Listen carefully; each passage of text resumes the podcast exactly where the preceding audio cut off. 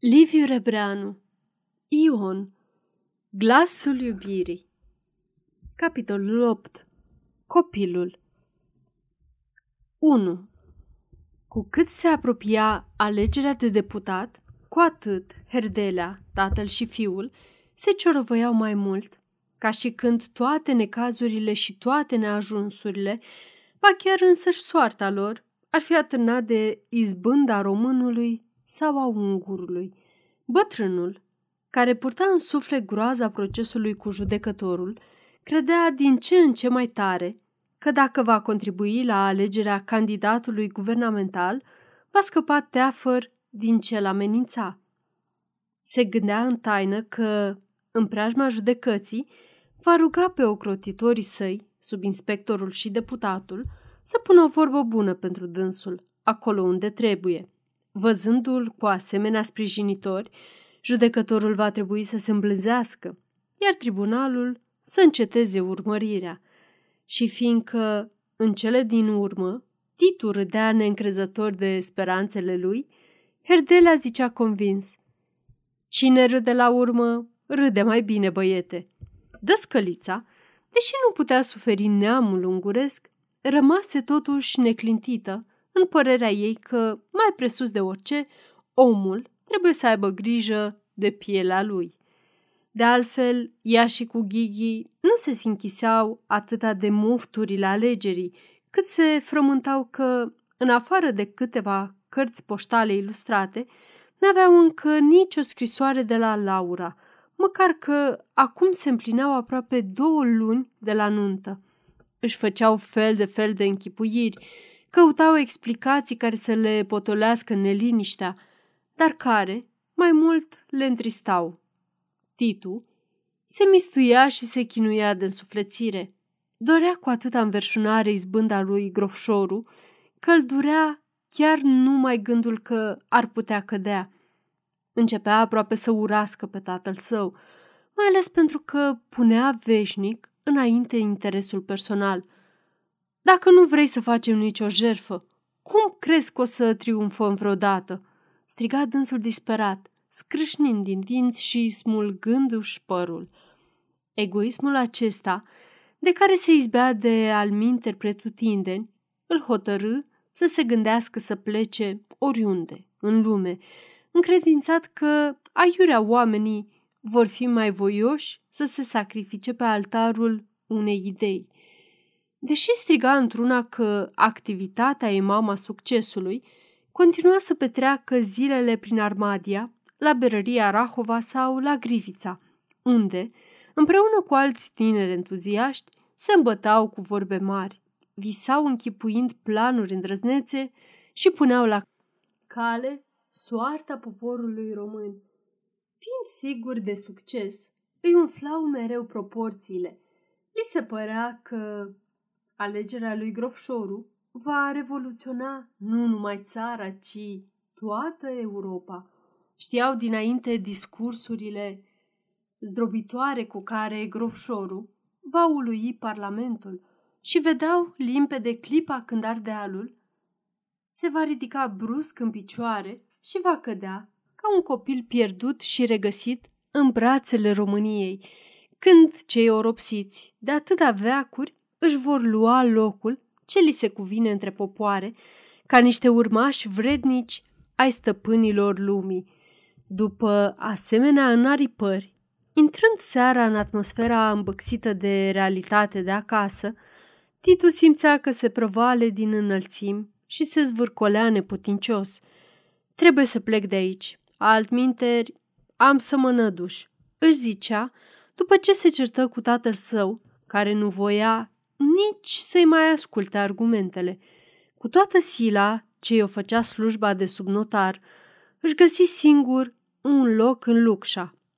Și într-o seară, aproape de alegeri, în urma unei discuții mai violente, declară că are să se ducă îndată ce se va afla rezultatul luptei, fiindcă s-a săturat de viața aceasta fără niciun ideal, mânjită numai de noroiul mărunțișurilor zilnice. Declarația voia să fie o răzbunare împotriva tatălui său, care, însă se bucură auzindu-l și îl felicită chiar că începe să se cumințească. În ajunul alegerii, trecură prin pripas două companii de honvezi care aveau să dea o mână de ajutor jandarmilor concentrați din tot județul spre a păstra ordinea. Uite ce susțineți dumneavoastră, cei cu prudența, zise Titu către Herdelea, arătându-i soldații ce de-abia ștârau picioarele obosite. Drept argumente ne dați baionete? În sfârșit, ziua cea mare răsări frumoasă. Armadia fierbea ca un stup în ceasul când roiește. Toată lumea era stăpânită de înfrigurare. Din sus și din jos soseau mereu cete de țărani, cu preoții și învățători în frunte, unii pedeștri plini de praf și de sudori, alții în căruțe, toți veseli și strigând mereu, trăiască! De la bisericuța cu două turnuri, de curmezișul pieței, până la primărie unde era biroul electoral, în stânga și în dreapta se întinseră cordoane de jandarmi cu baioneta la armă, cu penele de cocoș agitate în pălării, răstindu-se la mulțimea ce se înghesuia la spatele lor, răcnind deseori înapoi și amenințând cu puștile. În mijlocul pieții, lângă crucea îngrădită cu luci, un grup de elevi de liceu din clasele superioare, încadrați de câțiva profesori tineri și de studenți îndrăzneți, cântau Deșteaptă-te, române, întrerupându-se din când în când ca să strige în cor Trăiască deputatul Victor Grofșoru! Grupul ajungea până la cordonul de jandarmi. Cei din față aplaudau pe alegătorii români și huiduiau pe ovreii și ungurii care se îndreptau spre primărie. Aici, chiar în spatele unui jandarm voinic, cu mustăți mari și sclipitoare de pomadă, stătea și Titu, roșu de entuziasm și răgușit de cât a cântat și a răcnit.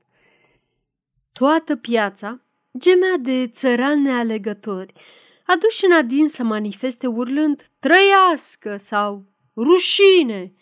Belciug veni mai devreme, urma de vreo 20 de pripășeni, iar în fața bisericii, un ofițer de jandarmi trimise în dosul cordonului pe cei ce n-aveau cărți de alegător, încât preotul defilă numai cu șase inși înspre localul de vot, zâmbind amar la mulțimea care l aplauda. Titu strigă însuflețit, Bravo, Belciug! Iar popa îi răspunse măgulit și trist. Nu-i vina mea că sunt numai atâția, știi bine.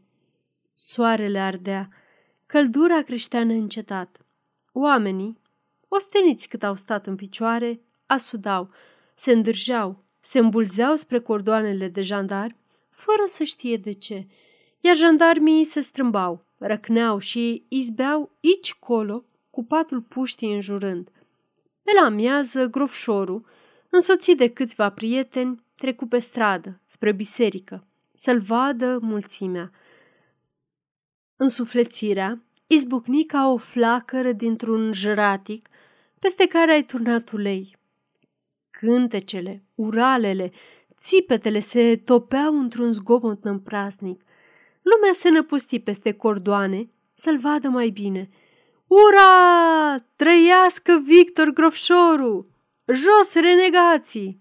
Jandarmii se zbăteau, învârtind armele, să stăpânească valurile de oameni. Unul, cuprins de mânie, fiindcă norodul nu-l lua în seamă, împunse cu baioneta în mulțime, înțepând pe un bătrân țăran, care tocmai se lupta să iasă din vâltoare și care, deodată, începu să se vaite. Rușine! Huă! Jos cu ei! Urlă gloata, repezindu-se mai dârză asupra cordonului. Înapoi! Înapoi! Țipau jandarmii lovind cu arma în cei care se avântau peste linia oprită. Grofșorul, care tocmai văzuse cum a împuns jandarmul, se repezi la țăranul rănit și le îmbrățișă furtunos, în vreme ce mulțimea vuia de entuziasm și mulți întrebau Ce este? Ce s-a întâmplat? Apoi, revenind în mijlocul străzii, își scoase pălăria, își șterse nădușeala și începu cu glas vibrator. Cetățeni! A curs sângele nevinovat! Teroarea... Nu izbuti să continue, căci un ofițer de jandarmi îl opri scurt, declarându-i că nu e nevoie să atâțe lumea. Grofșorul se ciondăni un răstim cu ofițerul, protestând cu gesturi largi pe care partizanii îl sprijineau stăruitor. Trăiască! Trăiască! În clipele acestea, sosi în piață Herdelea, urmat de cinci alegători, cu fața luminată de un zâmbet sfios, uitându-se puțin speriat în dreapta și în stânga. Câțiva strigară trăiască, dar îndată un glas gros răcni. Rușine! Renegații! Jos! Și repede, toți izbucniră în huiduieli, iar printre baionetele strălucitoare, pumni încleștați, se scuturau amenințători.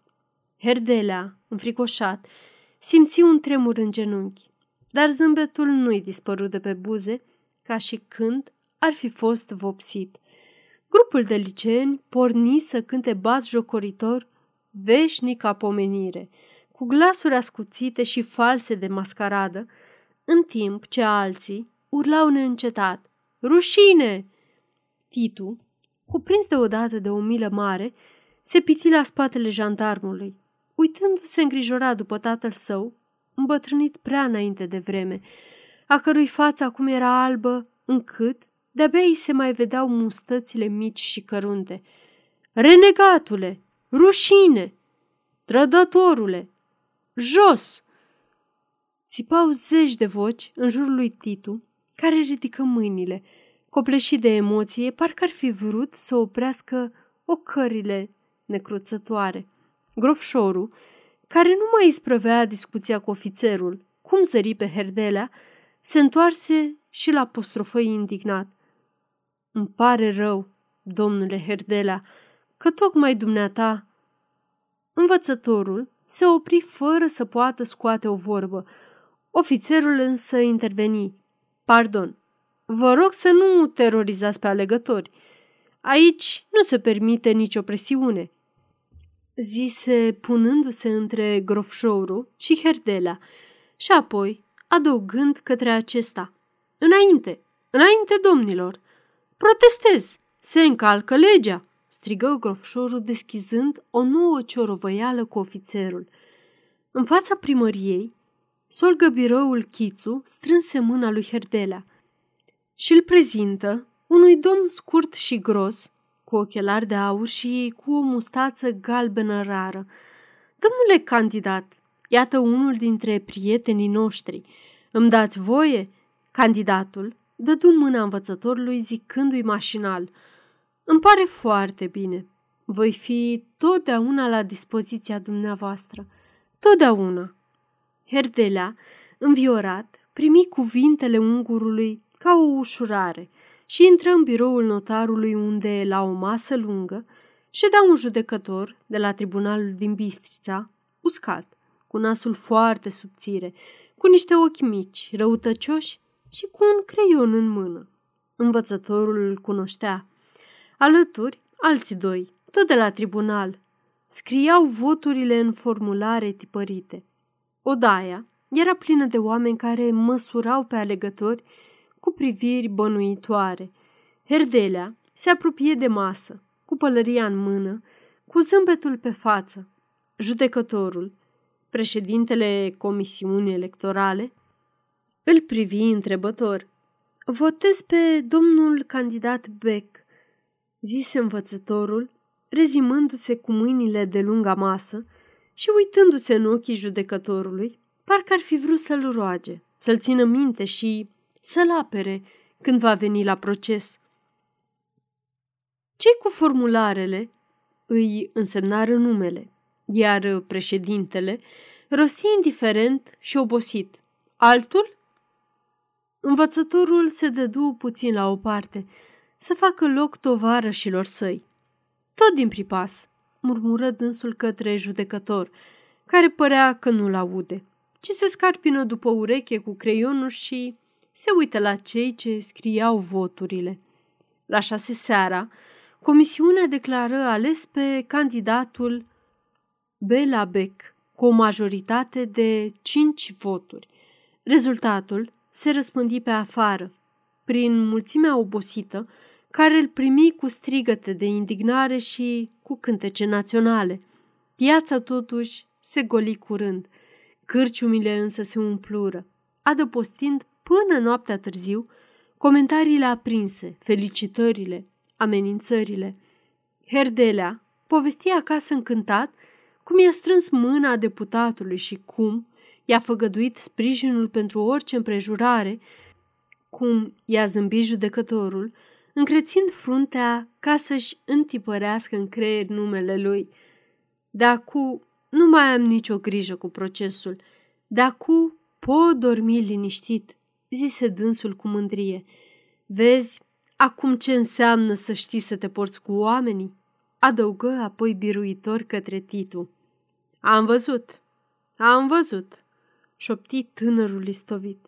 Auzindu-l și văzându-l însă, își amintea răhnetele mulțimii din piață, când a trecut Herdela, paloarea lui de atunci și mila aceea dureroasă ce o simțise și care i-a rămas în inimă, parcă mai adâncă. Era trist și abătut, ca și când ar fi pierdut orice nădejde în lume. Iată de ce atârnă înfăptuirea ideii, se gândea dânsul.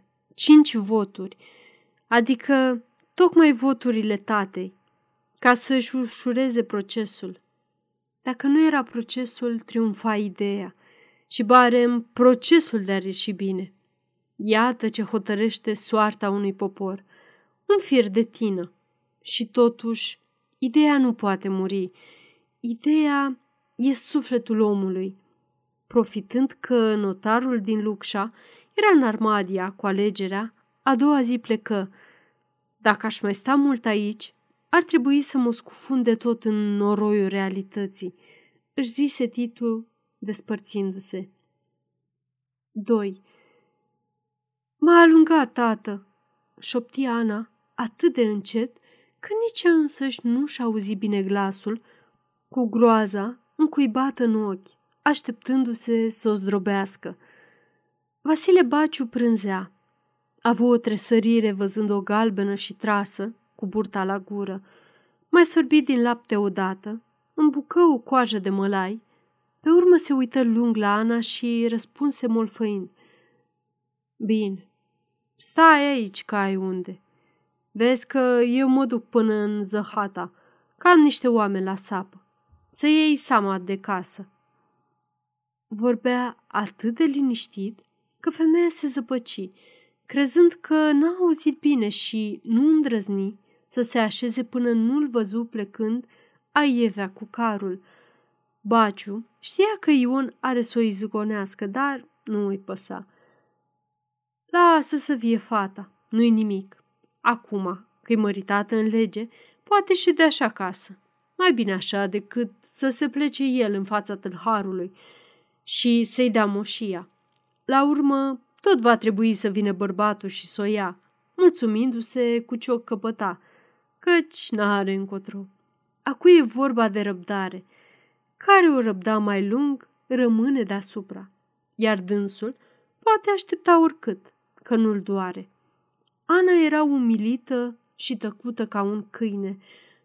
Nu crâcnea înaintea bătrânului și doar uneori îl privea rugătoare, cu ochii ei scufundați în cap și veșnic roșii. Zilele îi se păreau nesfârșite în așteptarea omului pe care inima ei îl dorea cu atât mai mult că suferise greu pentru dânsul.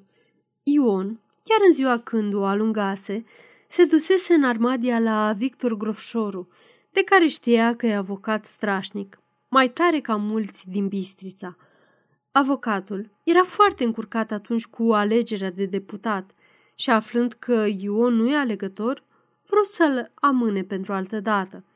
Ion însă, încăpățânat, nu s-a lăsat până nu i-a povestit cu deamănuntul toată buba. Mirosind ceva mai de preț, grofșorul întrebă mai întâi. Martoreai? Am, domnule avocat, cum să n-am? Am pe... Se grăbi țăranul, înșirându-i pe toți cei care au fost la tocmeală și care auziseră făgăduielile socrului său. Avocatul se însărcină să-i scoată toate pământurile, dar îi ceru înainte jumătate din onorar. După ce Ion numără banii, grofșorul îi închise într-o casă de fier. Îl sfătui să aducă înapoi pe Ana, ca să nu poată spune Vasile Baciu că a alungat-o, dar să potrivească lucrurile astfel încât să nu se bage de seamă că are nevoie de ea. Ion își făcu cruce de mulțumire. Dacă i-a luat avocatul banii, înseamnă că trebuie să câștige. Ana are să se întoarcă ea singură. Numai când trecură două săptămâni, începu să intre la griji, să nu cumva să se primejduiască procesul din cauza femeii care nu vine acasă. Când află Vasile Baciu că Ion l-a trimis în judecată, se întunecă. Îi era frică de judecăți deoarece nu mai avusese niciodată și văzuse la alții că procesele înghit zadarnic moșiile oamenilor. Începură îndoielile. Să nu se întâmple ceva și să piardă tot. Avocații câte șuruburi nu învârtesc. Te bagă în temniță cu dreptatea în mână. La urma urmelor, poate că tot mai bine ar fi să-i arunce câinelui jumătate locurile și căsuța cea veche, să scape de o grijă. Se uita mai chiorâș la Ana și ar fi fost bucuros să-i găsească vreo pricină, să o gonească iar. Înapoi la tâlharul pe care și l-a ales ea și de care acum nu mai știe cum să se scuture. În duminica a treia, Vasile Baciu, ca să o poată alunga, se hotărâ să se îmbete. După amiază, cârciuma era plină ca de obicei. Avrum, negru de supărare din pricina unei afaceri cu notarul, servea totuși rachiu mai prompt chiar decât alte dăți. Vasile n-apucă să se afume bine și se pomeni cu Toma Bulbuc lângă dânsul, foarte vesel și mulțumit că pusese temelia casei de piatră ce o clădea pentru George, pe care avea de gând să-l însoare la iarnă. Din vorbă în vorbă, Baciu se plânse cât de rău a nemerit-o cu măritișul fetei. Cum stă acum acasă la dânsul, parcă nici n-ar avea bărbat. Toma clătină din cap și apoi întrebă binevoitor. De ce nu vă împăcați voi, Vasile? Oamenii trebuie să se învoiască. Dar cu cine să te împaci, omule? Făcu Baciu, trântind paharul pe masă și povestind iarăși ce a pățit cu ginerile și cum vrea să lase pe drumuri cerșetor. Atunci intră și Ion în cârciumă. Venea în adins, știind că e și socrul său, să încerce o apropiere dacă s-ar putea, ca să-și ia acasă nevasta. Se așeză însă la altă masă, strigând cu un oftat. Jupâne! Mă, jupâne! Adun și mie o leacă de stropșeală. Până să via vrum cu rachiul, Toma se întoarse repede. Ia vino încoace, Ioane. Vino, vino, că nu te mănâncă nimeni. Ion trecu greoi la masa lor, rostind ca din gura altuia. Noroc bun, socrule. Ce socrule, mă? Sări Vasile jumătate glumeț, jumătate furios. Eu să-ți zic ție, socrule, că văd că nevastă ta e mai mult la mine decât la tine. Vina mea -i? făcu Ion îndoindu-se de spinare ca un caragios.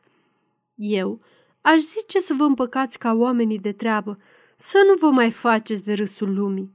Vorbi acum Toma, trăgând cu ochiul întâi unuia, pe urmă celuilalt. Căzău așa. Ia așezi Ioane și scolea. Ion se așeză, așternând pe o bancă o batistă roșie cu flori verzi, ca să nu-și murdărească hainele.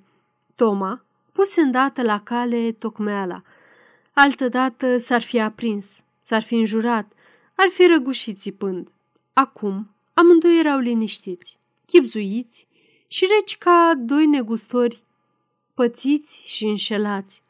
Vasile sfârși, îmbiindu-i jumătate locurile și casa cealaltă, pe care poate să le scrie oricând pe numele lor, să nu mai fie neînțelegere. Ion răspunse că mai bine să hotărească judecata, dacă nu vrea să-i dea ce s-au înțeles când a luat fata. Totuși, Ana poate să fie acasă oricând, căci el cu ea n-are nimic.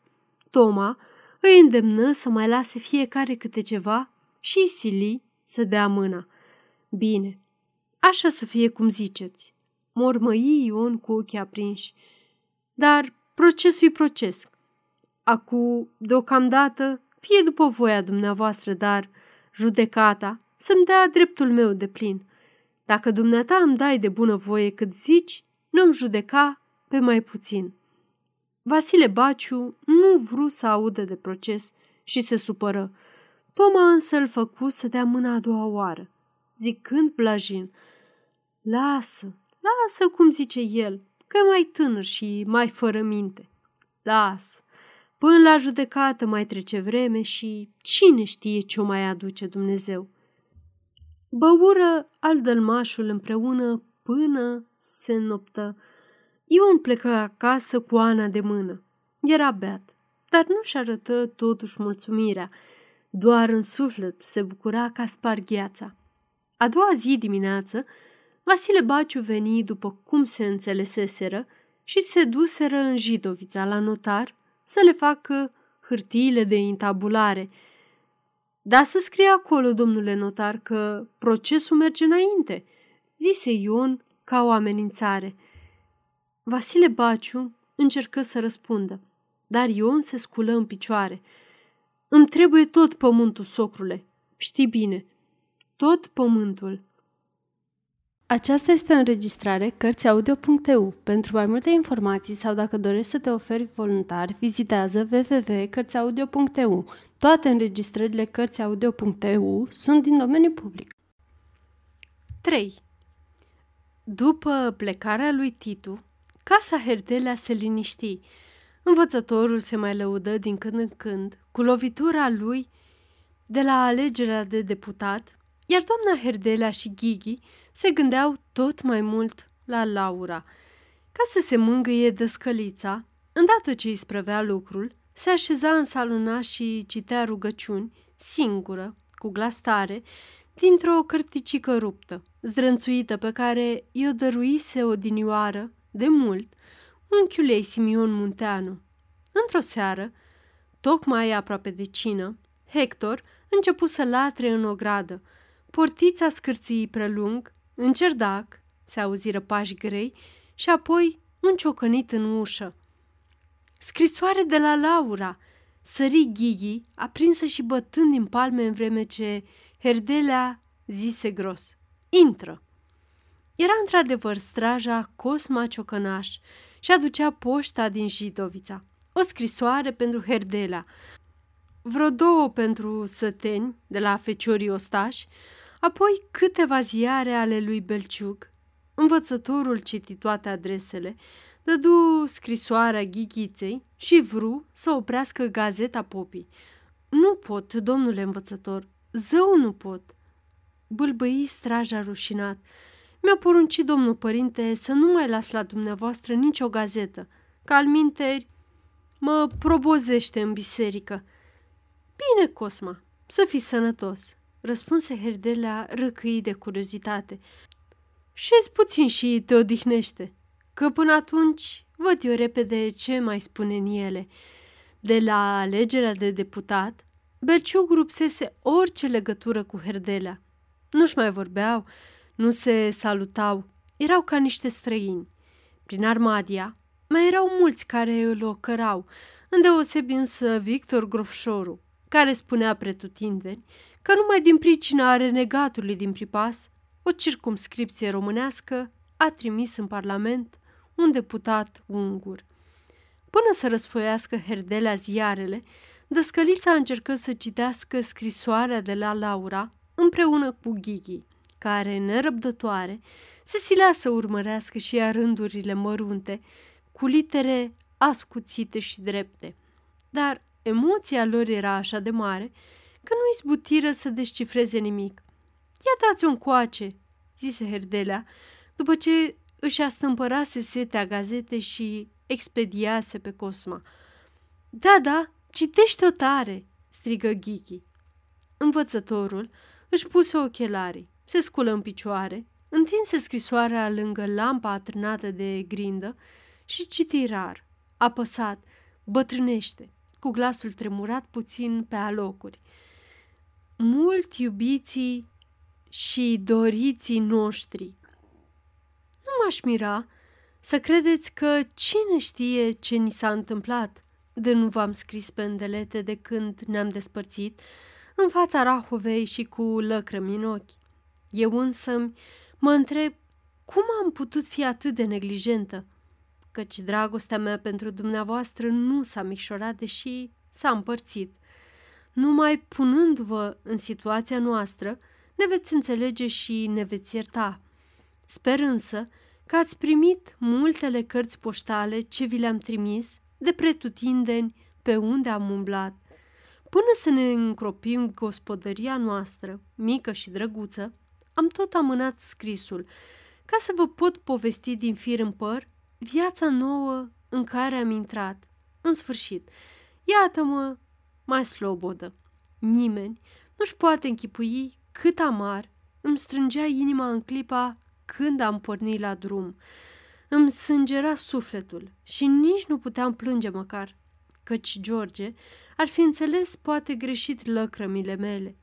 Totuși, călătoria din Armadia până aici îmi va rămâne veșnic neuitată și plăcută. George a fost așa de bun că repede mi s-a risipit tristețea și mi-a câștigat mai mult decât iubirea, încrederea. Am stat două zile în Bistrița, fiindcă eu m-am îmbolnăvit ușor și George n-a vrut să ne urcăm în tren până ce nu voi fi zdravănă de tot. Cât a fost George al meu de delicat și de nobil, nici n-am cuvinte să vă spun. Nu v-aș scrie complimentele acestea dacă n-aș fi sigură că el nu le va afla niciodată. Altfel, ar fi în stare să-și ia nasul la purtare dragul meu drag. A doua seară, înviorată și gătită cu rochia cea albastră precum cerul, care George zice că îmi șade admirabil, am cinat la G.V. Berverein. A fost o minune. Cânta muzica militară. Era lume imensă și elegantă și George era așa de drăguț și de vesel. Mă sfiam puțin, fiindcă mereu îmi săruta mâinile peste masă, deși, pe de altă parte, știam că acum avem dreptul să ne iubim fără zgardă, cum spune mereu George. În sfârșit, am petrecut splendid și ne-a costat aproape 20 de coroane, căci George cheltuia nebunește, zicând neîncetat că numai o săptămână de miere e în viață. Mie însă îmi era frică să nu ajungem fără bani în vireagul nostru și să rămânem de râsul lumii. Miercuri, am plecat din Bistrița hotărâți să nu ne mai oprim deloc până în Sătmar. Totuși, în Dej, iar am poposit o noapte și o zi. George era neastâmpărat și voia să-mi arate toate orașele pe unde treceam, ca să avem amintiri comune de pretutindeni. Și la Gherla am stat o zi și am vizitat episcopia, întâlnind chiar și pe preasfințitul nostru episcop, care a glumit cu noi și ne-a binecuvântat. Mi-a plăcut mult Clujul, orașul mare și frumos, dar mi s-a părut straniu că n-am auzit nicio vorbă românească. Am fost găzduiți la sola lui George, care e măritată cu un avocat de seamă, Victor Grozea. Trebuie să vă aduceți aminte că ne-a vorbit de Ludovica la logodna noastră, socrul meu. Am fost și la teatrul unguresc, unde se juca nu mai țiu minte ce comedie. N-am putut însă râde deloc. Întâi că nu pricepeam mai nimic din ce sporovăiau pe scenă și apoi, mai ales pentru că era a treia seară de când ne oprisem în Cluj și George tocmai îmi mărturisise că drumul nostru nici nu trece pe aici și că m-a adus numai ca să mă distreze pe mine și să-mi facă plăcere. Am plâns și l-am certat că m-a înșelat astfel și cu deosebire că a cheltuit atâția bani, de nici nu îndrăznesc să vă spun că v-ați spăimânta. De aceea n-am putut râde la comedia ungurească. George însă zice că n-am râs fiindcă era prea proastă. La urma urmelor, poate să aibă și el dreptate. Și așa, a trebuit să ne întoarcem iar pe la Dej, să mai petrecem acolo o noapte și pe urmă să o luăm la miază noapte, spre Sătmar. Adevărat însă că nici nu ne-am mai clintit din tren până la Sătmar, unde ne așteptau de multișor bagajele și lăzile mele și mai multe ale lui George. În oraș doar că ne-am odihnit câteva ceasuri și îndată am pornit la Vireag, cu trăsurile ce ni le trimisese notarul, căruia George îi telegrafiase din Dej că sosim. Pe urmă, e numai șes și iar șes, cât vezi cu ochii, neted ca în palmă, cu lanuri nesfârșite de grâu. Soarele frige năprasnic, iar norii de praf după căruțe rămân în văzduh parcă le-ar fi lene să se mai scoboare pe pământ. O fi frumos cui îi place, mie însă mi dor mereu de dealurile noastre de la Pripas, de munții noștri albaștri și măreți. Vireagul e sat românesc, dar numai cu numele. Oamenii spun cei drept că-s români, dar o spun pe ungurește căci altă limbă nu pricep. Te și doare inima când îi auzi. De altfel, sunt harnici, săritori, creștini buni. Nu-i de mirare că și-au uitat graiul strămoșesc bieții oameni, căci vireagul e tocmai marginea neamului românesc. Dincolo, nu mai găsești decât unguri și iar unguri, cu izmene largi ca poalele țărâncilor noastre și cu niște tichiuțe de pălării în cap, dezvine să râzi. Ghighi s-ar omorâ de râs până s-ar obișnui cu dânsii. Notarul de aici e ungur și, firește, n-are de unde să știe românește. Chiar și învățătorul vorbește foarte stricat, deși școala e confesională, susținută din banii bisericii. George i-a făcut îndată imputări, dar dânsul s-a scuzat că aici așa e obiceiul, că și răposatul preot nu mai ungurește vorbea. Ba ne-a mai asigurat că și noi va trebui să ne dăm pe brazdă. Atunci George s-a legătuit că orice s-ar întâmpla nu se va abate de la îndatoririle naționale și a spus învățătorului că trebuie să ne silim să readucem la matcă pe sărmanii rătăciți. A vorbit atât de mișcător George al meu că învățătorul a plâns, precum am plâns și eu. Învățătorul e văduv, iar notarul are o nevastă bătrână și arțăgoasă, cu care n-am să mă pot împrieteni niciodată. E mai bine, căci astfel singură voi putea fi mai de folos bărbatului meu în marea operă de redeșteptare a acestor români nenorociți. Am încercat să cunosc puțin și eu viața, să înțeleg cât este de apăsătoare. Ne-am așezat frumos casa. Am cumpărat o mobilă foarte drăguță din Sătmar, cam ca aceea din salonașul nostru. Suntem mulțumiți și fericiți și ne rugăm lui Dumnezeu să ne miluiască tot așa și pe viitor. Ne gândim cu drag că poate la anul vom avea un băiețel. Eu cred mult că vom avea și chiar am început să-i pregătesc cu fițele. George a fost hirotonisit acum patru săptămâni. Cred că e cel mai de seamă preot din toată țara și că slujește cel mai frumos dintre toți. Nu pentru că George e al meu, ci pentru că așa este. Ei, dar văd că m-am pornit ca mutul și nu mai sfârșesc. Dacă însă nu mă opresc singură, iată că mă oprește hârtia care s-a săturat de mâzgăliturile mele. Acum, cred că v-am povestit chiar prea multe. E rândul dumneavoastră să-mi trimiteți o scrisoare, cel puțin tot așa de lungă. Până atunci, vă îmbrățișez de mii de ori cu dragoste mare pe toți. Laura, post scriptum, prin octombrie, sperăm să ne repezim puțin prin pripas. Atunci am să aduc încoace și pe ghighița mea scumpă, pe care o sărut special cu mult dor.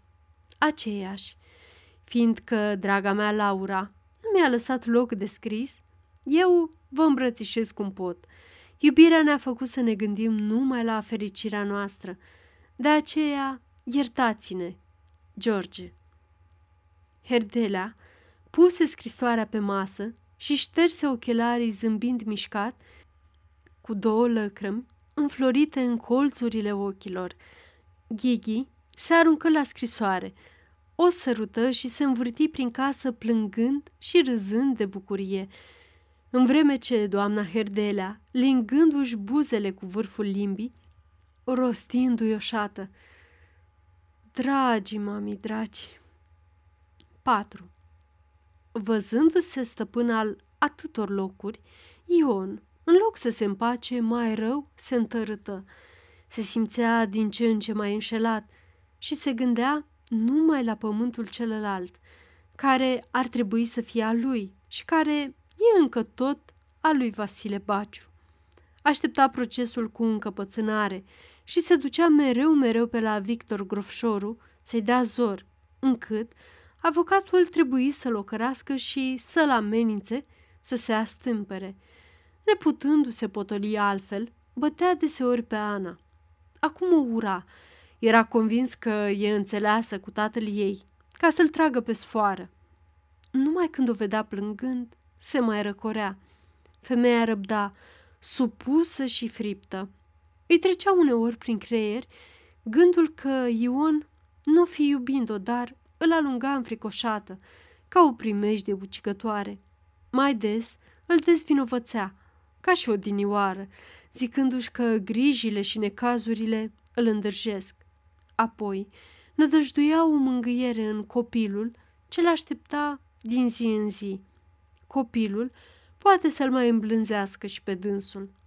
Robotea ca o slujnică. Zenobia, de când avea noră în casă, nu catadixea nici să mute un scaun de aici până colo. În schimb, însă, o descălea toată ziua, bruftuluind-o și afurisind-o. Ana, singură, trebuia să ducă în spinare toată gospodăria. Ea gătea mâncarea și tot ea o căra la câmp, unde lucrau oamenii în frunte cu Ion. Seara nu-și mai simțea șalele, iar burta o împovăra și o nădușea. În pat gâfâia atât de greu că Ion o lovea cu cotul în coaste, înjurând-o că nu-l lasă să doarmă.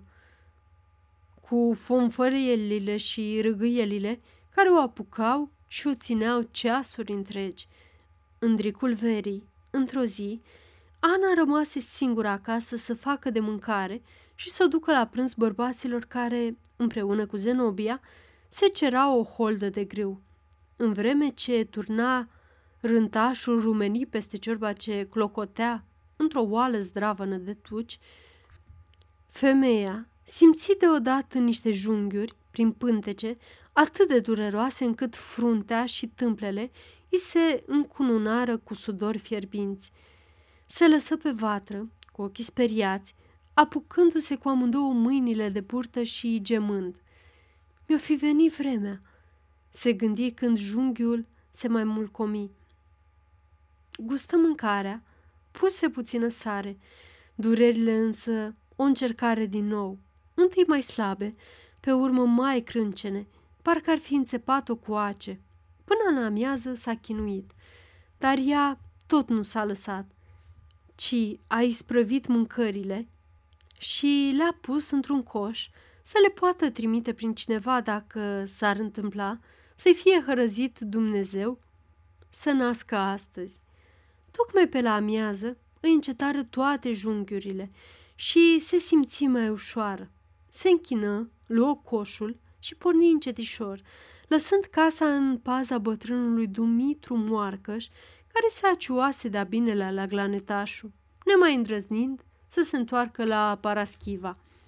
Holda, din zestrea Anei, era departe spre Jidovița, pe lângă drumul cel vechiu. Soarele săgeta în răscrucea cerului, curat ca lacrima. Săpușala plutea în văzduh, grea și sugrumătoare ca o pâclă nevăzută. Câmpul îngălpenise sub apăsarea arșiței, dar aici colo, câte un copac mai înverzea, cu frunzele neclintite, ca un scut împotriva razelor aprinse. femeia pășea legănat, târându-și picioarele de sculțe, pe cărarea crescută cu buruieni. Sosi totuși mai devreme și de aceea se îndreptă cu merindea spre un măr pădureț din marginea holdei, să așeze acolo coșul și să ia secera, să mai taie și ea doi-trei snopi. Când se plecă însă să rezime coșul de trunchiul scorburos, o sfredeli un junghi atât de dureros, parcă o secure i-ar fi despicat burta. Se prăvăli fără putere pe pământul dogorât și crăpat, strângând dinții de-i pârâiau ca niște oase sfărmate, căutând să-și ascundă suferința. Dar cu toate încordările ei, un țipă sfâșietor, prelung și jalnic, îi se smulse din plămâni, urmat de gemete grele care îi uscau cerul gurii. Tu l-ai! O fi apucat-o durerile facerii, strigă Zenobia, îndreptându-se de spinare, cu secera într-o mână și în cealaltă, cu un snop de spice și uitându-se spre mărul pădureț. Da, da, așa e cum zic. Uite-o cum se mai zvârcolește. A furisită muiere, bombăni Ion, fără măcar să se întoarcă. Știe că îi sosește ceasul și vine să fete pe câmp. Bată-i Dumnezeu socotelile ei de toantă. Taci, Ioane, că te-o trăsni Dumnezeu din sănin ca pe popa din rung, murmură glanetașul cu glasul înnecat de milă. Da apoi, ca așa făcu bărbatul totuși mai blând. Zenobia alergă la Ana, care se zbătea și se legăna cu fața în sus, cu mâinile pe pântece, ca și când ar fi vrut să înnăbușe vâlvătaia năprasnică ce o ardea. Prin umbra subțire a mărului, lumina albă pândea tremurându-și petele străvezii pe corpul chinuit al femeii. Dar ce Anu? Vai de mine, că și tu, zău, nu puteai ședea acasă dacă ai simți că te încearcă durerile, zise Zenobia miloasă, îngenunchind lângă ea și căutând să-i aline suferința. Ca mai toate bătrânele de la sat, Zenobia se pricepea la moșit, fără să-l fi învățat. Îi desfăcu betele, îi scoase zadiile și frecă ușor pântecele de sus în jos. Gemetele Anei se ascuțeau în săsăituri prelungi, iar buzele uscate șopteau în răstimpuri. Soacră, soacră, mor, mor, mor. Taci că nu mori, maică, taci, taci, mai rabdă și taci că, uite, acu scapi. Bărbații se cerau înainte. Glanetașul tresărea la fiecare țipăt al Anei. Ion hârșia mai aprig, trăgând însă mereu cu urechea și mormăind mânios ca să-și alunge mila ce îi se furișa încetinel în inimă. Of, sărăcuța! Sărăcuța! Se cutremură bătrânul, auzind deodată un răcnet mai pătrunzător. Ei, așa e soarta femeii, zise Ion, vrând să pară liniștit, dar cu glasul înmuiat. Clipele se stingeau a nevoie, precum ceasurile de groază. Căldura parcă clocotea acum în văzduh. Hotarul însă era amorțit sub sărutarea pătimașa soarelui. Prin prejur, nici țipenie de om, numai dincolo de șosea, pe lunga dinspre sărăcuța, furnicau răzleți câțiva viermușori albi. Frunzele porumbului sfârâiau răsucindu-se în arșiță, iar spicele holdelor se legănau amețite, ca și când ar fi căutat să se ferească de atingerea razelor aprinse. Gemetele Anei încetară, însă bodogăneala Zenobiei se auzea limpede. Rabdă, puică, rabdă și taci, încă o lecuță. Te pomenești că moare, se gândi deodată Ion. Gândul îl înspăimântă. Vrut să se scoale, să alerge la ea, dar până să se hotărască, văzduhul parcă se zgudui din temelii de un urlet înfiorător, urmat îndată de niște țipete subțiri, ca o răcăială de broaște speriate sau ca scâncetul unui cățel strâns cu ușa. Copilul, zise Ion cu inima opărită, auzind glasul necunoscut care vestea intrarea unei vieți noi în lume. Suspinele Anei se molcomiră, din ce în ce mai ușurate, pe când țipetele cele noi se întețeau, se îndârjeau tot mai poruncitoare. Deodată, Zenobia se apropie în goană, cu mâinile roșii de sânge, cu fața disperată, strigând furioasă. Foarfece! Dați-mi un briceag, că n-am cu ce tăia buricul copilului. Fuga, fuga! Smulse custura glanetașului și se întoarse grăbită sub măr, căci plânsul copilașului îi se părea mai înnecat și era frică să nu se întâmple vreo nenorocire. Amândoi bărbații stăteau nemișcați, în picioare, cu capetele descoperite, cu ochii spre locul unde ființa nouă își cerea dreptul la viață. Amândoi aveau în suflet uimirea și smerenia în fața minunii care se petrece zilnic sub privirea oamenilor și pe care totuși omul n-a ajuns încă să o înțeleagă în toată măreția ei dumnezeiască. Glanetașul se închină cu cernic, iar după dânsul și Ion, simțindu-se ca și când s-ar fi înălțat. Își făcure pe de cruce de trei ori. Peste câteva clipe, văzură pe Zenobia coborând în vale cu copilul în palme. Mă duc să-l scald în părău. Mai luați seamă de nevastă până viu. Strigă Ion spre bărbați cu fața îmbujurată. Ce-i, mamă? Ce-i? întrebă Ion, întinzând numai gâtul într-un gest instinctiv spre copilașul care plângea în mâinile bătrânei, scuturând nervos din piciorușele de popușă. Băiețel! Băiețel! răspunse Zenobia dispărând printre porumbiști, spre gârla popii ce curgea aproape, la poalele coastei. Ion păși neștire lângă nevastă sa. Alături de ea, o pată mare negricioasă parcă se strâmba la bărbatul năucit. Pământul însetat sorbise lacom sângele. Ana se târâse a nevoie spre trunchiul mărului și se răzimă cu spatele. Era albă și udă de sudor în obraj. În colțurile gurii rămăseseră două buburuze de spumă. Dar buzele crâmpoțite și învinețite se strângeau într-un zâmbet de fericire. Mult am suferit, Ionică, murmură femeia blând. E băiat, răspunse Ion zăpăcit, cu ochii holbați la fața ei istovită și totuși strălucitoare de bucurie. Soacra zice că seamănă cu tine, relua Ana mai încet, în vreme ce pe obrajii ei tremura un ochi argintiu de lumină înfrumusețându-i. În sufletul bărbatului țâșneau remușcări de-abia stăpânite. Privirea i se înăspri, vrut să înjure și vorbele i se stăviliră în gâtlejul uscat. Stătea stângaci, cu secerea în mână, iar sudorile îi curgeau de pe tâmple pe umerii cămășii. Zenobia reveni curând cu copilașul mototolit în sadia ei dinapoi. Uite, Țodorul, îl vezi ce dolofanie!" zise ea, descotoșmănindu-l și arătându-l lui Ion. Acu să vă ție Dumnezeu să-l creșteți mare!" Ion se uită lung și aproape înfricoșat la omulețul cât un pumn, foarte roșu, cu ochii închiși din pricina luminii, cu buricul negricios legat cu o ață murdară.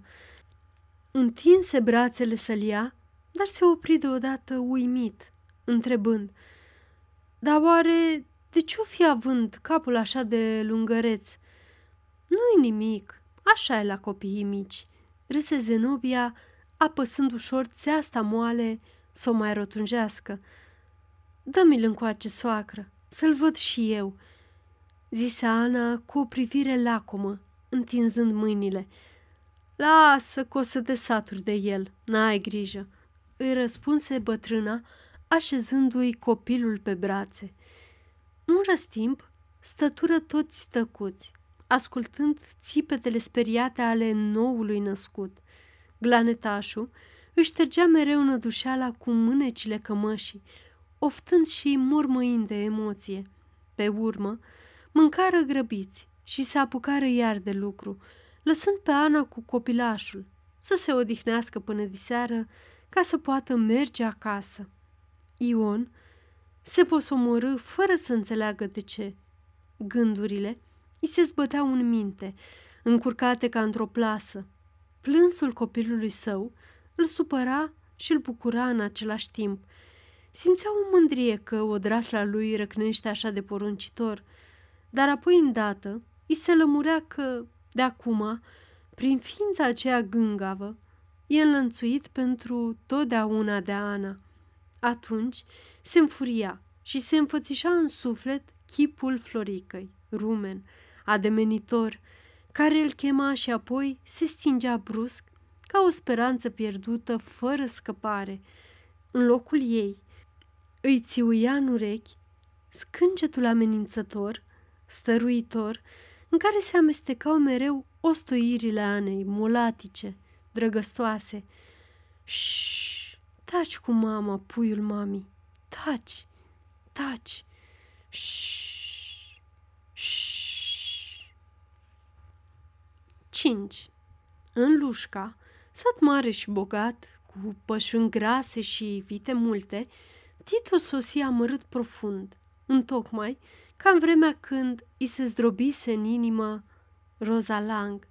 Se arătă el vesel în lume, dar sufletul îi era rănit, de nu mai știa cum să-l vindece.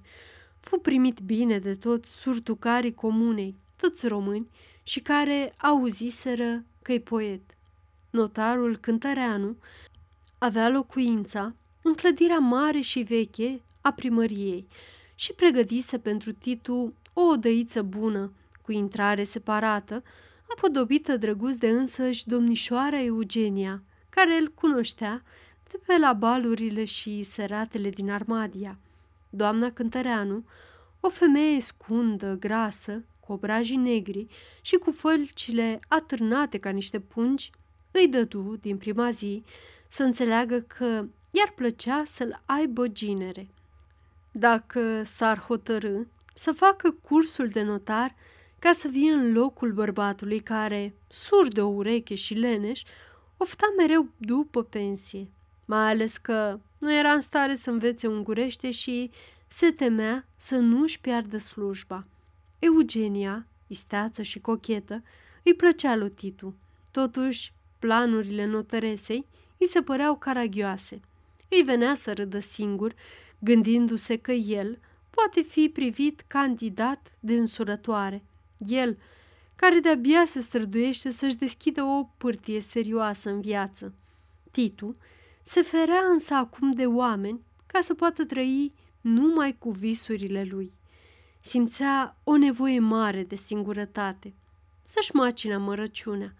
Cântăreanu se minună văzându-l atât de harnic la muncă și lăsă bucuros în seama lui toată cancelaria.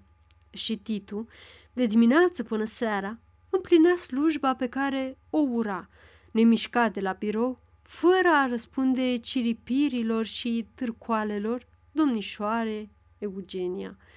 Tocmai peste o săptămână, făcu cunoștință cu învățătoarea Virginia German, care venise la cancelarie într-o afacere școlară. Auzise de ea înainte de a sosi în Lușca.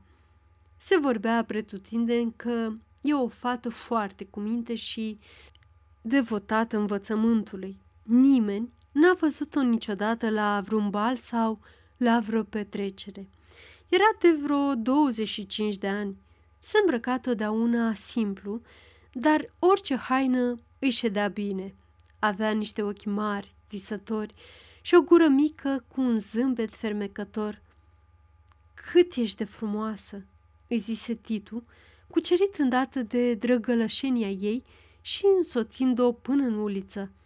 Nu-mi plac complimentele, domnule Herdelea, mai ales cele banale, răspunse învățătoarea înțepată. Credeam că dumneata ești mai... Titu îi sărută mâna respectuos cerându-i parcă iertare. Dar Virginia plecă indiferentă, fără să se arate impresionată de izbucnirea lui. Întâlnirea aceea puse capăt mâhnirilor sufletești ale lui Titu. Se gândi mult la Virginia German, la surâsul ei dulce și totuși rece, la ochii ei lucitori și totuși potoliți. Se bucură aflând că sunt prietene bune cu Eugenia și că vine deseori în familia notarului. Iar peste câteva zile, când Eugenia îi spuse că se duce la învățătoare, Titu se oferi să o întovărășească. Virginia German avea două odăi, mobilate după gustul ei, cu multe scoarțe lucrate de mâna ei, cu multe mărunțișuri de artă, adunate de ea, și cu o bibliotecă în care se mândreau numai cărți românești, colecții de reviste, toate legate frumos, cu inscripții și inițiale aurite. În fața casei, o grădiniță de flori, îngrădită cu uluci subțiri și sub fereastră, o bancă pe care stătea seara învățătoarea, visătoare. Se împrieteniră curând. Cu cât o cunoștea mai bine, cu atât Titu se simțea mai acasă în lușca. Virginia îi mărturisi roșind că, în orele libere, încercă și ea să făurească stihuri. Le citiră împreună și Titu se scandaliza auzind că a bătut cu ele la poarta tuturor revistelor zadarnic. Ea însă se mângâia și aproape se fălea că nu e înțeleasă. Se bucură însă că măcar poetul îi apreciază modestele cântece. Când apoi Titu, mai târziu, îi destănui frământarea visurilor lui, învățătoarea drăgălașă dădu trist din cap, semn că aceleași zbuciumări sunt și în sufletul ei. În serile cu lună, Titu se ducea glonț la Virginia German și pe banca din grădinița adormită își depăneau împreună nădejdile în așteptarea zilei când românii vor fi stăpâni pe pământul strămoșilor, când toată lumea va crede ca și când vorbele îi îmbătau pe amândoi. Ce ființă extraordinară, își zicea Titu, întorcându-se acasă. Dacă năzuințele noastre au pătruns până în sufletul femeilor alese, înfăptuirea e aproape. Intră în casă, cu pași de lup, ca să nu deștepte pe cântăreanu, care dormea vara cu ferestrele deschise. În odăița lui, apoi, continua visurile cu ochii mari, lăcrimați. Pe geamurile date la perete, luna argintie îl încuraja. Se zbuciuma ca și când chiar mâine ar aștepta izbândirea finală. O zugrăvea de pe acum și închipuirea îl ducea pe aripi furtunoase. Iată-l în Cluj, unde a fost o singură dată cu câțiva ani în urmă, pretutindeni numai grai românesc. Și ce grai! Parcă toată lumea vorbește ca în țară, mai dulce ca inginerul Vasile Popa din Vărarea, care a colindat România întreagă. Firmele magazinelor, străzile, școlile, autoritățile, tot, tot e românesc. Statuia lui Matei Corvinul zâmbește către trecători și le zice așa e că a venit ceasul dreptății? Și soldații, cu căciuli, întocmai cum auzise el că sunt dorobanții. Judecătorul, care a fost atât de obraznic cu Herdelea în Armadia, scoate pălăria până la pământ dinaintea lui. Titu vrea să fie mărinimos, să-i arate că stăpânii români sunt nobili și iertători. Îi întinde mâna. Dar valul îl gonește mereu înainte. Uite-l în Sibiu, în Brașov, în Oradea Mare, în Arad, în Timișoara, steaguri tricolore fâlfâie măreți, pe toate palatele din basme. Jandarmii, cu penele de cocoș, s-au topit. Dar ce e asta? Plutonierul, șeful postului de jandarmi din Lucșa, vine țanțoș spre dânsul, cu o căciulă neagră de dorobanți pe o ureche, cu cocardă tricolor în frunte. Titu își aduce aminte cum umbla odinioară plutonierul să se împrietenească și cum s-a obrăznicit, pe urmă, când a văzut că un poet mic, român, nu se înjosește să dea mâna cu un jandar mungur. unde sunt penele de cocoș cinstitule?" îl întreabă acum cu mândrie. Ce pene? Ce cocoș?" Se roșește plutonierul. Eu sunt român, nu mă cunoști? Român am fost totdeauna, dar viața-i grea și slujba. Renegatule! strigă Titu indignat. Atunci plutonierul se înfurie, începe să înjure pe ungurește și zvârle cocarda tricoloră în obraz. Tânărul, scandalizat, se repede orbește să-i pună mâna în gât. Piciorul însă îi alunecă și cade grămadă. Ce-i cu mine? Aiurez? Se întreabă Titu, scuturându-se deodată și sărind în picioare. Luna râdea pe fereastra deschisă. Pe uliță, glasuri aspre se apropiau trufașe. Titu pășește la geam. Razele îi albesc fața. Două siluete negre trec bocănind. Baionetele străfulgeră în lumină. Penele de cocoș se clatină trufașe cu sclipiri de argint. O, patrula de jandarmi! Bâlbâit Titu îndurerat, parcă i-ar fi rupt o bucată din inimă și adăugă trântind fereastra. Vise, vise. Totuși, aceleași vise îl cuprindeau îndată, iar în mrejele lor, și dânsul nu li se mai putea împotrivi. Ele îl adormeau, ele îl deșteptau și îl dezmierdau apoi toată ziua, îndreptându-i pașii mereu spre Virginia German, singura ființă care îi înțelegea de plin năzuințele și așteptările. Poate că o iubesc? Se gândea dânsul într-o zi, când îl chinuia mai tare dorința de a o vedea. Întâi se spăimântă, parcă s-ar fi prins singur asupra unei fapte rele, dar apoi se liniști. Iubirea are totdeauna un scop egoist. De aceea, la sfârșit, îți lasă un gol în suflet. Își reamintea pe Roza. De-abia acum își dă seama bine cât de falși au fost amândoi. Râvneau îmbrățișări, numai îmbrățișări. Toate vorbele umflate, căutate, numai acolo ținteau. Pe când Virginia, parcă nici n-ar fi femeie frumoasă, dar fi urâtă, sentimentele lui n-ar fi mai puțin vii. Asta este prietenia, adevărata prietenie, întemeiată pe o comunitate de idealuri, ca un doctor care observă o boală asupra lui însuși. Titu își compara bătăile inimii de astăzi cu ceea ce a simțit când a fost îndrăgostit de Rosa Lang sau de Lucreția Dragu. Și conchidea mândru că aici nu poate fi vorba de o iubire, ca toate iubirile, ci de un sentiment mult superior, zicându-și încântat, nu există pe lume nimic mai prețios ca prietenia adevărată între un bărbat și o femeie. Astfel, când într-o bună zi Eugenia, mâncată de o gelozie ascunsă, îl învinui că a venit în Luxa numai pentru că iubește pe Virginia German, Titu răspunse cu superioritate.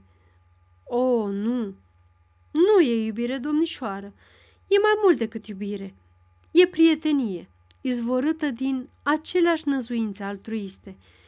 Și se supără că Eugenia zâmbi mâhnită și neîncrezătoare.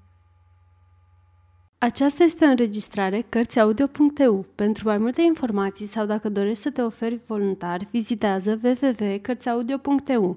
Toate înregistrările Cărțiaudio.eu sunt din domeniu public. 6. În ziua de Sfântul Petru, au botezat copilul și l-au numit Petre și au făcut veselie mare de s-a îmbătat până și Dumitru Moarcăș. Pe urmă însă, toate au reintrat în făgașul lor. Nici o săptămână n-apucă să treacă și Ion găsi pricină să-și snopească iar nevasta. Fericirea ce umpluse sufletul Anei, durerile nașterii, se stinse repede ca aburii în vânt.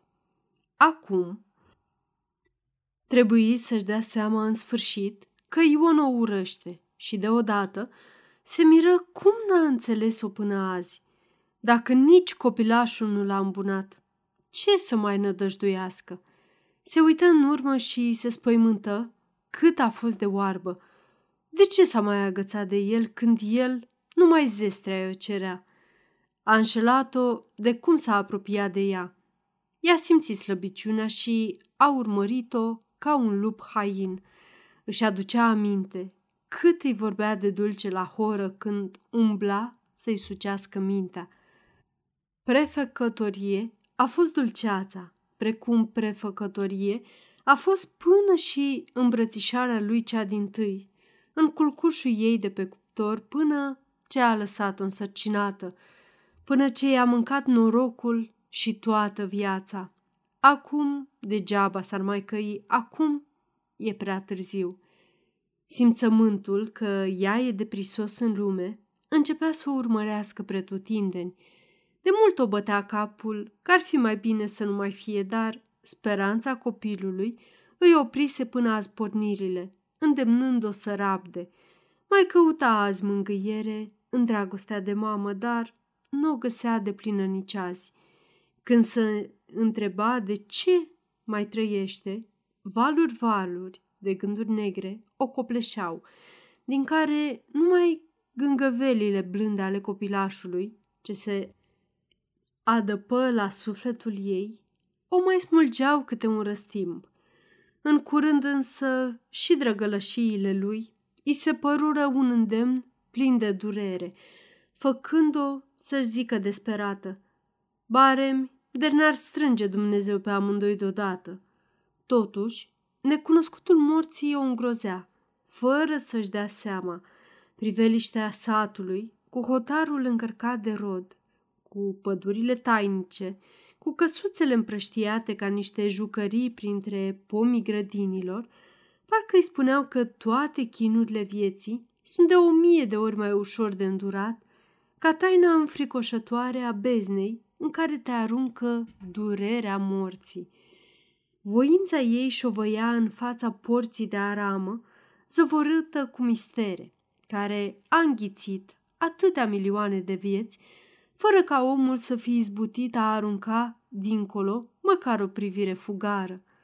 Vremea însă trecea nepăsătoare peste frământările ei. Vara se sfârșea și lucrul câmpului se îmbulzea.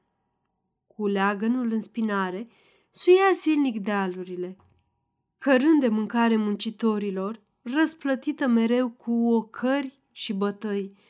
Apoi, duminica întâi din septembrie, dis de dimineață, Ana, după ce mulse vaca și tocmai când strecura laptele în oalele de prins, auzit din tindă, unde era, glasul lui Macedon cercetașul, sugrumat de spaimă.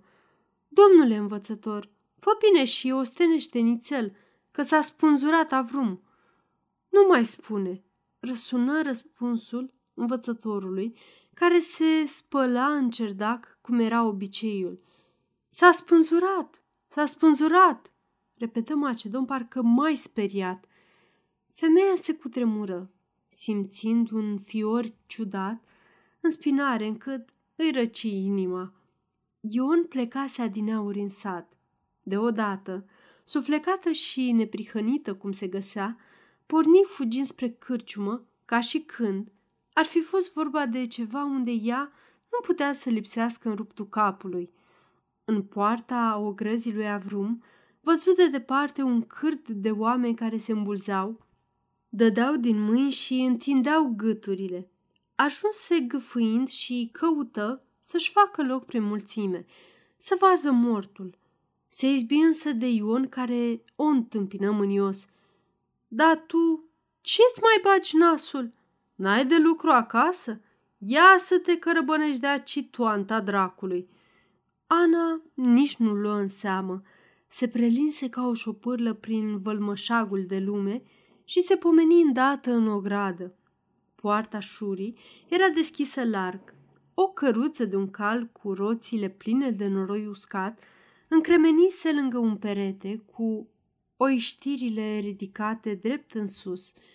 De celălalt perete era rezimată o scară cu picioarele întinse până la inima căruței, iar cu vârful îngropat adânc în fânul nou și foarte mirositor, care atârna din gura podețului și se înălța până în căpriori. În lațul făcut dintr-un căpăstru vechi, legat de al șaptelea fuștel, atârnea avrum, cu obrajii roșii sfeclă, cu barba galbenă zbârlită, cu părul ciufulit și lipit pe fruntea și tâmplele lucitoare de sudori, întors, cu fața spre o gradă, privind parcă necăjit, cu ochii ieșiți din orbite spre oamenii care se îngrămădeau în poartă să-l vadă, neîndrăznind să se apropie. Gura îi se strâmbase în colțul drept, iar limba, crâmpoțită între dinți, era vrăstată cu dungulițe alburii. Încă nu-i mort. Unde-i Rifca? Săriți de-i tăiești ștrangul!" Răcni Trifon tătaru, frângându-și mâinile, dar fără să se miște. Ia taci, omule, că e rece!" Răsunaseră câteva glasuri ostoitoare. Într-un semicerc de vreo cinci pași, locul în jurul lui Avrum rămăsese gol. Pe jos, sfărmături de fân și de paie, găinați de gâște și pălăria spânzuratului, cu fundul în afară, arătând căptușeala lucioasă de soioasă. Ana tremura între oiștele căruței și nu-și putea lua ochii de la Avrum. Nu mai văzuse niciodată un mort atât de aproape. Nu simțea nici groază, nici milă, ci doar o dorință aprigă de a citi pe fața lui taina care o împiedica pe dânsa. Se mira cum i-a rămas neclintită pe ceafă tichiuța de catifea neagră și mai ales că picioarele îi aturnau pe pământ cu genunchi îndoiți, iar cu mâna stângă se ținea de scară și numai dreapta se întindea cu degetele resfirate, parcă umblând să se agațe de ceva. Faceți loc! Hai, dați-vă la o parte!" Izbucniră deodată mai multe glasuri, pe când o mână grea făcu vânt Anei aproape să o trântească în brațele spânzuratului. Da, cum de nu i-a tăiat nimeni funia? Că doar nu-i câine, ce Dumnezeu!" strigă Herdelea, zbătându-se printre oameni cu fața palidă. Învățătorul se duse drept la scară, pipăii pieptul lui Avrum și îndată strigă poruncitor. E cald! Iute! Taie tu, Trifone! Țineți-l bine să nu se prăvălească!" Câțiva țărani, încurajați, se repeziră împrejurul lui Herdelea și, peste un minut, Ana văzu capătul căpăstrului bălăbănindu-se ușor ca o limbă de ceasornic. Femeia nu mai pricepea ce se întâmplă, căci mortul nu se mai zărea dintre oameni. De-abia, într-un târziu, desluși uimită că doi flăcăi, îndemnați de Herdelea, mișcau picioarele și brațele spânzuratului, parcă ar fi vrut să-l învieze. Și ea se gândi cu tristețe. Ce lor mai fi necăjind degeaba? Dacă a murit, barăm să se odihnească omul. Țăranii glumeau și râdeau de încercările învățătorului, care, după un răstimp, zise supărat. Parcă nici nu sunteți creștini, măi oameni. L-ați lăsat să moară în fața voastră în loc să-i fi tăiată îndată funia. S-a propădit numai de groaza morții, că doar picioarele ajungeau pe pământ. Bietul Avrum. Apoi, când ți-e scris să mori, mor și din senin, că așa a lăsat Dumnezeu, strigă primarul Florea Tancu, uitându-se semeț la ceilalți ca și când el ar fi fost sigur că Dumnezeu nu-l va lăsa să moară niciodată. Toată lumea se înghesuie acum în jurul învățătorului, care trebuie să știe de ce s-a spânzurat Avrum. Mortul rămase uitat, sub scară, cu fața în sus, cu picioarele spre poartă, cu un genunchi ridicat și cu cămașa descheiată la piept, privind cu ochii reci spre podul șurii, nepăsător de acum de toate. George Bulbuc, mai curios ca toți, îmbulzindu-se mereu, călcă pe gheata noroioasă a spânzuratului, se sperie, își făcu cruce și, zicându-și că-i sem rău, ieși în uliță. În sfârșit, Herdelea trebuie să povestească pe îndelete ce știa. Notarul Ștosăl încurcase pe Avrum să cumpere împreună pădurea domnească din hotarul Jidoviței. Afacerea părea bună, deoarece notarul spunea că găsise un mușteriu căruia să-i revânză îndată contractul cu un câștig mare, încât ei n-au să scoată niciun ban din pungă, ci doar să-i scălească și să ia diferența. După ce au iscălit însă, Ștosel a început să o lase mai domol. Mușteriul cu câștigul se evaporase. În schimb, data când ei trebuia să depună, prețul pădurii se apropia. Cu cine vorbea Avrum, îi spunea Ritos că afacerea e nenorocită, că toată pădurea nu face nici a cincea parte din cât au cumpărat-o. Astfel, ovreiul vedea îngrozit că va fi nevoit să-și vândă tot și să rămână în sapă de lemn spre a putea plăti. De vreo două săptămâni era într-un hal de disperare nemaipomenit. Ieri, sâmbătă, a fost la sinagogă în Jidovița, unde toți bătrânii i-au spus că Ștosel l-a ruinat în adins. Avrum s-a dus la notar. A început să răcnească, încât, la urmă, Ștosel l-a dat afară în pum, strigându-i Du-te și te spânzură dacă ești prost! A venit din Jidovița înverzit. Herdela a vorbit cu dânsul căci tocmai avea să-i plătească contul pe luna august. L-a mângâiat. I-a spus să aibă încredere. Zadarnic. Avrum o ținea lanț că decât să-și piardă pământurile și averea pentru care a muncit cu atâta trudă și decât să ajungă iar gol, cum a fost când a venit în pripas, acum 15 ani, cu căruța cu zdrențe, mai bine se spânzură. Herdelea firește, nu credea că vorbește serios și îl îndemna să aibă răbdare, că nu se știe ce poate aduce ziua de mâine. Am să mă spânzur, am să mă spânzur, răspundea însă Avrum necontenit și s-a ținut de cuvânt. Când îți vine ceasul, te duci la moarte, cum te duce la nuntă? Murmură straja Cosma Ciocănaș, închinându-se cu cernic. Ana ascultă înfrigurată povestirea învățătorului, dar mai ales vorbele strajei o zguduiră. Se uită deodată la mortul părăsit și în minte îi răsări ca o lumină gândul ce iute moare omul când îi sosește ceasul. 7. Cu două săptămâni, înainte de sorocul procesului de la tribunal, Herdel a muncit o noapte întreagă să facă două scrisori frumoase, una sub inspectorului Horvat, iar alta deputatului Belabec, istorisindu-le pacostea cu judecătorul și rugându-i să pună o vorbă bună unde cred înși că trebuiește, făgăduind în același timp că își va împlini și pe viitor, cu un devotament îndoit, datoriile patriotice. Era foarte liniștit și sigur că scapă. Așteptă răspunsurile răbdător, fără grijă. Pentru orice eventualitate, tocmise și un avocat, firește ungur, ca să facă o impresie mai bună. Pe Ledvai, cel cu sechestru și licitația. Peste o săptămână, în locul răspunsurilor nădăjduite, primi o științare de la avocat, că s-a interesat de aproape, afacerea pare destul de gravă și ar fi bine să pună pe cineva să îmblânzească pe președintele tribunalului.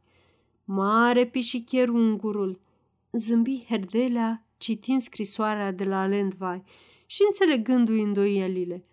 Umblă să mă mulgă de bani cât o putea mai bine. He, he, avocatul, tot avocat. Șapte piei ți-ar jupui. Siguranța îi era de oțel. Când nu-i veni niciun răspuns de la protectorii lui, până în ajunul procesului, își zise mulțumit că trebuie să fi vorbit amândoi cu președintele, altfel, desigur, l-ar preveni să-și caute de necazuri cum va ști. Se înțelese cu Ion să meargă împreună la Bistrița, cu căruța lui cu un cal ce a căpătat în zestre. Seara îl dăscăli iarăși ce să spună la tribunal ca să iasă toate bine. Ion nu se prea se închisea de grija învățătorului. Pe el îl durea procesul cu socrul său, care întârzia însă mereu.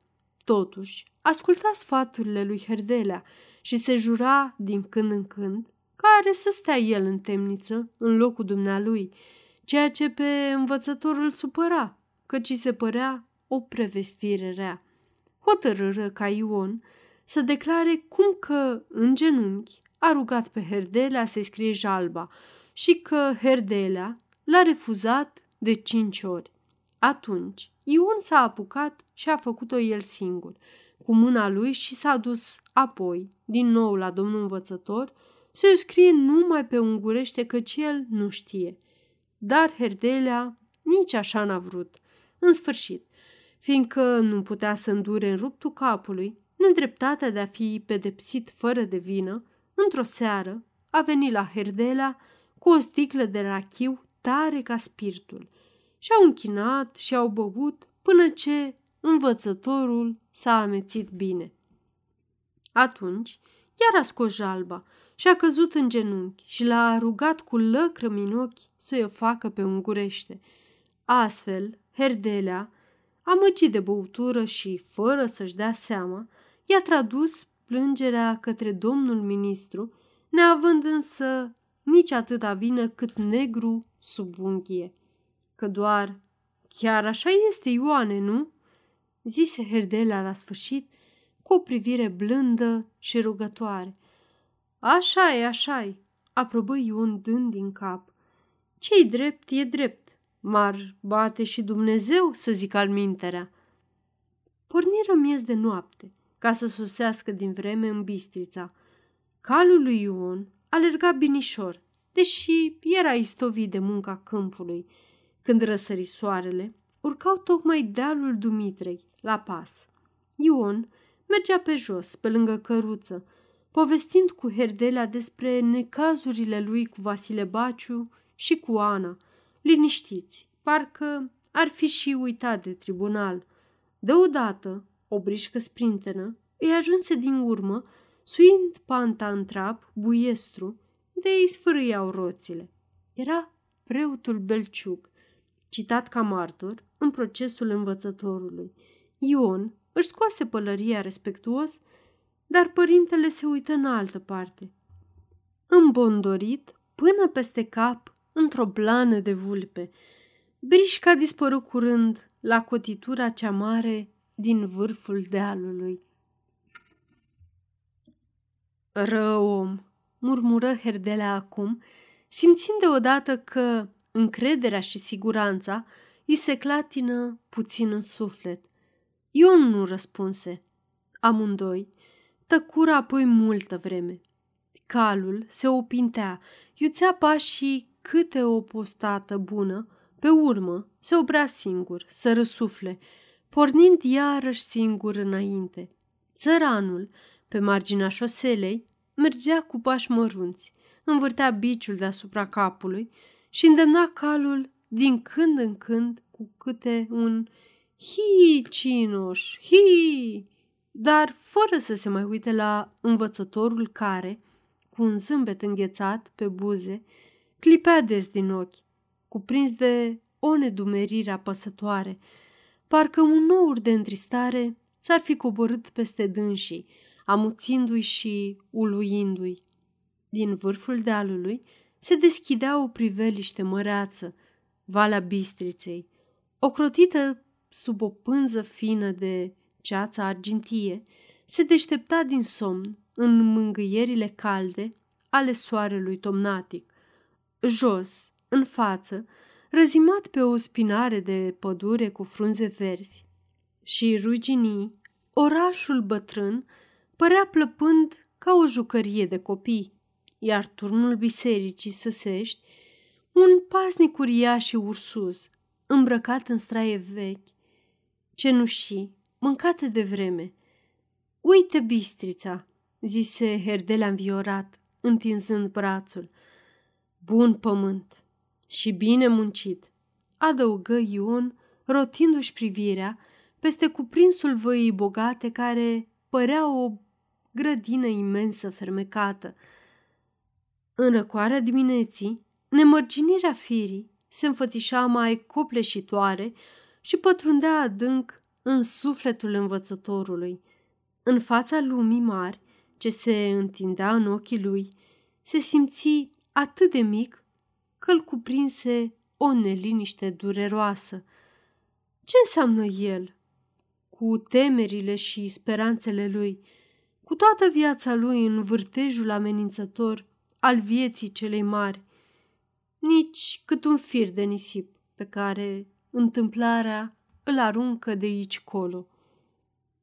Dumnezeu are grijă și de păsările cerului și de nisipul mării, se gândi dânsul, vrând să-și mângâie tulburarea și căutând din ochi, în noianul de case din vale, clădirea tribunalului.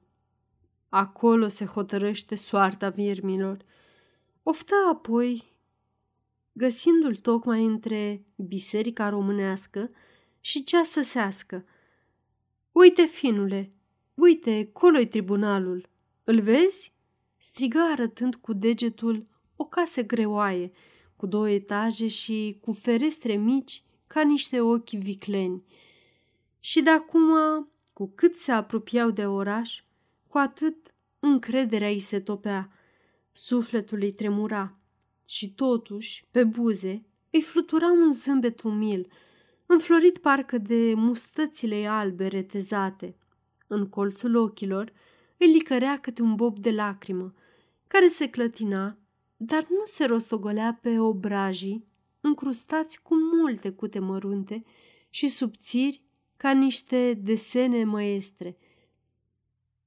Gândurile îi alergau prin creier, neobosite, mereu mai grăbite. Se mira cum a putut crede că va scăpa teafăr din asemenea bucluc. Și cu toate acestea nu-și făcea imputări și nu-i părea rău ca a nădăjduit. Ce-ar fi omul dacă nu l-ar ajuta nădejdea în viață? Mi se pare, Ioane, că o pățim urât de tot astăzi, zise Herdelea când trecură vama de la intrarea orașului cu un glas glumeț, dar care aștepta o mângâiere. Acu, ce-o vrea Dumnezeu? Râse Ion gros și nepăsător. Pe coridoarele întunecoase și întortocheate ale tribunalului, valuri de oameni forfoteau grăbiți, vorbind tare sau șoptind tainic, plângând și râzând, îngrijorat fiecare de durerea lui și nesimțitor de suferința celorlalți. Egoismul omenesc nicăieri nu se răsfață mai sfidător ca în fața dreptății. Țărani, orășeni, bătrâni, tineri, femei și chiar copii alergau, se opreau, se certau, se rugau și toate glasurile se adunau într-un zgomot monoton, apăsător, întrerupt în răstimpuri de câte un țipăt ascuțit de clopoțel, care chema pricinașii în sălile de judecată. În mijlocul lumii, frământate însă avocații, cu gențile umflate de acte, pășeau siguri, mândri, ca niște bondari într-un mușuroi de furnici speriate. Herdelea se opri amețit în vălmășagul de oameni, înfricoșat că-i fuge pământul de sub picioare. Din norocire, dădu curând cu ochii de avocatul Lendvai, care, zărindu-l, se apropie strigând. A, bine că sosiși! Bună ziua! Ești al șaselea. Scăpăm repede. Curaj! Cred că ieșim bine. Ai pus pe cineva să vorbească cu prezidentul? Speranța profesională din vorbele avocatului îl umplu deodată de o nouă încredere. Îndată se simți iar om de seamă, de a cărui soartă atârnă mersul lumii. De aici încolo parcă nu mai vedea pe nimeni pe coridor, ca și ceilalți. Vorbea tare cu Ion, râdea și se supăra că nu-i vine rândul mai degrabă. În sală de ședință se întări și mai mult, văzând la dreapta președintelui, tocmai pe magistratul care fusese la alegerea de deputat din Armadia. Trecu mai în față și nu se ostoi până ce nu-și încrucișă privirea cu judecătorul care, descoperindu-l, a avut parcă un zâmbet în ochi. Însuși președintele, deși nu-l cunoștea, se uita la dânsul de câteva ori și privirea lui parcă îi spusese Fii liniștit, e bine, n-ai frică. În tot timpul procesului nu-și mai pierdu stăpânirea în nicio clipă. Vorbi ungurește mai bine ca oricând, explicând amănunțit cât e de nevinovat și adăugând mereu că el e un bun patriot. Judecătorul reclamant, nefiind de față, Herdela era sigur că n-a venit în adins ca să nu-l apese. Procurorul părea înverșunat, dar Herdela, chiar în asprimea lui, simțea multă bunăvoință. Belciug a fost mărinimos, declarând sus și tare că nu știe nimic de plângerea împricinată. Se vede cât colo că ocrotitorii mei și-au făcut datoria cu vârf și îndesa săracii își zise Herdelea în vreme ce Lendvai perora cu foc și cu gesturi largi. De altfel, toată afacerea n-a ținut mai mult de o jumătate de ceas. Pe urmă, președintele s-a sfătuit puțin cu magistratul din dreapta, s-a sculat în picioare și în numele regelui a anunțat că Ion Pop Glanetașu este condamnat la o lună închisoare și o sută de coroane amendă, iar Zaharia Herdelea, învățător în pripas, la opt zile închisoare și 50 de coroane amendă. Herdelea a ascultat zâmbind mereu și numai după ce și-a auzit o sânda, s-a uitat împrejur, parcă ar fi vrut să întrebe pe toți. ce e asta? Facem apel, nu-i așa?" își șopti avocatul. Negreșit? Apel, Firește, bâlbâi Herdelea cu aceeași nedumerire pe față. În coridor însă, în mijlocul mulțimii zgomotoase, îl prididi deodată o slăbiciune grea. Trebuie să se așeze pe o bancă, lângă o femeie bătrână, care plângea cu sughițuri. I se părea că toată lumea se clatină și era frică să nu se prăbușească tribunalul peste dânsul. Auzea însă foarte lămurit plânsul femeii și, pe când se întreba de ce-o fi plângând, auzi și glasul lui Ion care se ținea după dânsul ca un câine, dar nu putea înțelege ce spune. Nu-i nimic. Apel. Desigur. Ce nedreptate! Răspunse totuși lui Ion, fără să-și dea seama ce zice și fără să-și audă vocea. Apoi se sculă a nevoie, cutremurându-se și agățându-se de umărul țăranului. Am isprăvit Ioane. Hai să mergem, murmură dânsul răgușit. Atunci se pomeni iar cu avocatul Lendvai, care îi vorbi repede, prefăcându-se supăra și vrând să-l încurajeze – nu fi deloc neliniștit, domnule Herdela. Deloc. Fi sigur că la apel rămâi numai cu amenda. Bine că a fost cum a fost. Îmi era frică de mai mult. Președintele ăsta e un ticălos fără suflet. Trebuie să te aștepți însă că sentința, deși neexecutorie, să fie comunicat autorității dumitale superioare, adică inspectorului. Asta înseamnă că vei fi suspendat din slujbă, dar firește provizoriu, până la judecarea apelului. Așa că să n-ai nicio grijă. O să fie bine, căci numai sfârșitul contează întotdeauna. De ce să-i faci? Greutățile pentru oameni sunt... Da, da, nimic. Fără grijă. Suspendat. Bolborosi Herdelea, târându-și picioarele de plumb spre ieșire. În stradă, surâdea trist soarele de toamnă. După gălăgia din coridoarele tribunalului, ulița părea tăcută și pustie, iar trăsurile rare parcă duceau morți, numai morți. Haide-mă acasă, Ioane. Suspendat. Vezi? Suspendat, zise dânsul, simțind deodată pe obraj două șiroaie fierbinți, usturătoare. Lacrămile îi se prelingeau prin mustața căruntă. Un strop îi picură pe buzele uscate, înmuindu-le ca un balsam sărat. Ion se uită încurcat la Herdelea. Voia să-i vorbească și nu știa ce. Se scârpina în cap, înjura, bodogănea neputincios. Suspendat, suspendat.